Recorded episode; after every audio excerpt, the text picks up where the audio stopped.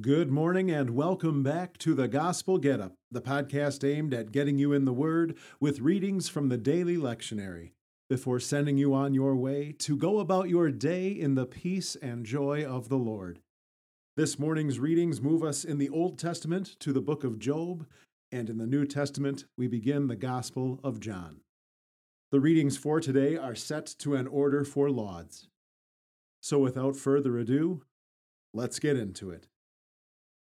In the name of the Father, and of the Son, and of the Holy Spirit. Amen. Hasten to save me, O God.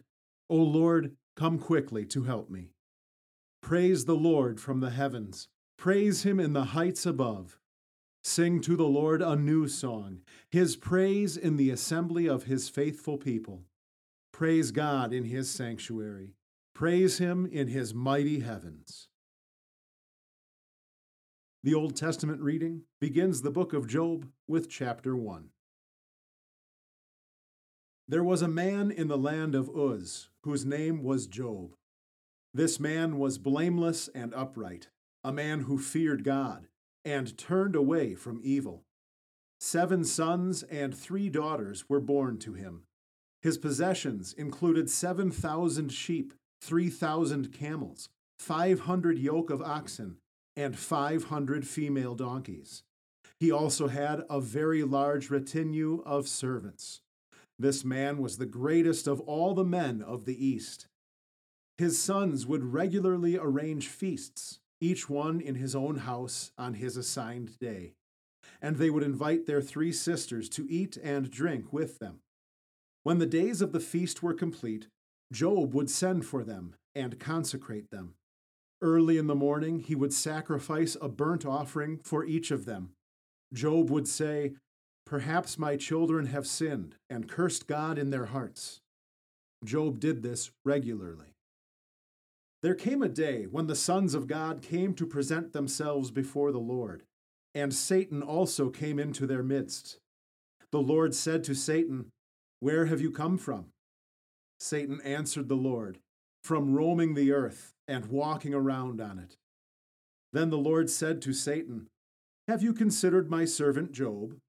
There is no one like him on the earth, a man who is blameless and upright, who fears God and turns away from evil. Satan answered the Lord, Is it without cause that Job fears God?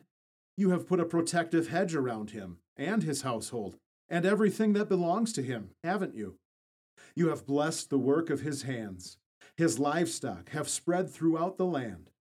But just stretch out your hand and strike everything that is his, and he will certainly curse you to your face. So the Lord said to Satan, Very well then, everything that he has is in your hand, but you may not stretch out your hand against the man himself. So Satan left the presence of the Lord. One day, when Job's sons and daughters were eating and drinking wine in the house of their oldest brother, a messenger came to Job and said, The oxen were plowing, and the female donkeys were grazing nearby, when the Sabaeans swooped down and took them away. They put the servants to death with the sword, and I am the only one who has escaped to tell you. While he was still speaking, another servant came and said, The fire of God fell from the sky and burned up the flocks and the servants and consumed them. And I am the only one who has escaped to tell you. While he was speaking, another servant came and said, The Chaldeans formed their raiding parties and plundered the camels and took them away. They put the servants to death with the sword, and I am the only one who has escaped to tell you. While he was still speaking, another servant came and said, Your sons and daughters were eating and were drinking wine in the house of their oldest brother. Suddenly, a powerful wind swept in from the wilderness and struck the four corners of the house, and it collapsed on the young people, and they died. And I am the only one who has escaped to tell you. Then Job stood up, tore his robe, and shaved his head. He fell to the ground and worshipped. Then he said, Naked I came from my mother's womb, and naked I will return. The Lord gave, and the Lord has taken away. May the name of the Lord be blessed. In all this, Job did not sin or blame God. This is the word of the Lord. The New Testament reading begins the book of John with the first 18 verses of chapter 1. In the beginning was the Word, and the Word was with God, and the Word was God. He was with God in the beginning. Through him everything was made, and without him not one thing was made that has been made. In him was life, and the life was the light of mankind. The light is shining in the darkness, and the darkness has not overcome it. There was a man sent from God, whose name was John. He came as an eyewitness to testify about the light, so that everyone would believe through him.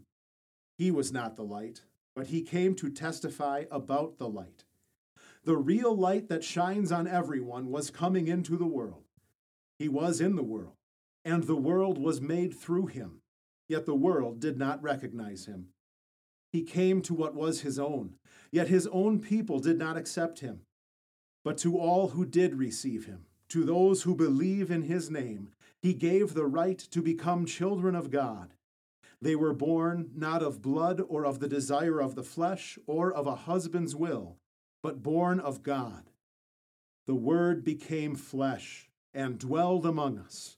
We have seen his glory the glory he has as the only begotten from the Father, full of grace and truth. John testified about him. He cried out, This was the one I spoke about, when I said, The one coming after me outranks me, because he existed before me.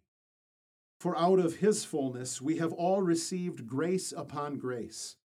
For the law was given through Moses, grace and truth came through Jesus Christ. No one has ever seen God. The only begotten Son, who is close to the Father's side, has made him known. This is the word of the Lord. We now read the Song of Zechariah. Praise be to the Lord, the God of Israel. He has come to his people and set them free. He has raised up for us a mighty Savior, born of the house of his servant David. Through his holy prophets, he promised of old that he would save us from our enemies, from the hands of all who hate us. He promised to show mercy to our fathers and to remember his holy covenant.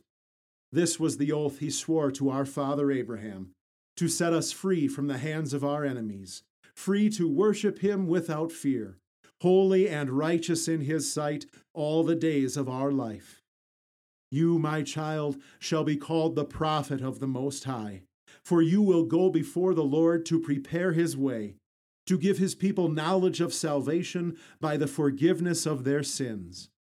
In the tender compassion of our God, the dawn from on high shall break upon us, to shine on those who dwell in darkness and the shadow of death, and to guide our feet into the way of peace. Save your people, Lord, and bless your inheritance. Govern and uphold them now and always. Day by day we bless you. We praise your name forever. Keep us today, Lord, from all sin. Have mercy on us, Lord. Have mercy. Lord, show us your love and mercy, for we have put our trust in you. In you, Lord, is our hope. Let us never be put to shame and we join to pray. Our Father, who art in heaven, hallowed be thy name. Thy kingdom come. Thy will be done on earth as it is in heaven. Give us this day our daily bread, and forgive us our trespasses as we forgive those who trespass against us. And lead us not into temptation, but deliver us from evil. For thine is the kingdom, and the power, and the glory forever and ever. Amen. Let us praise the Lord. Thanks be to God. May God be gracious to us and bless us and make his face shine on us. May God bless us so that all the ends of the earth will fear him. Amen. And now for the good news that never gets old the news that Jesus is your Savior, who lived, died, and rose again so that all your sins have been forgiven. That's the gospel. Now get up and go and live to God's glory and for the benefit of your neighbor. Peace.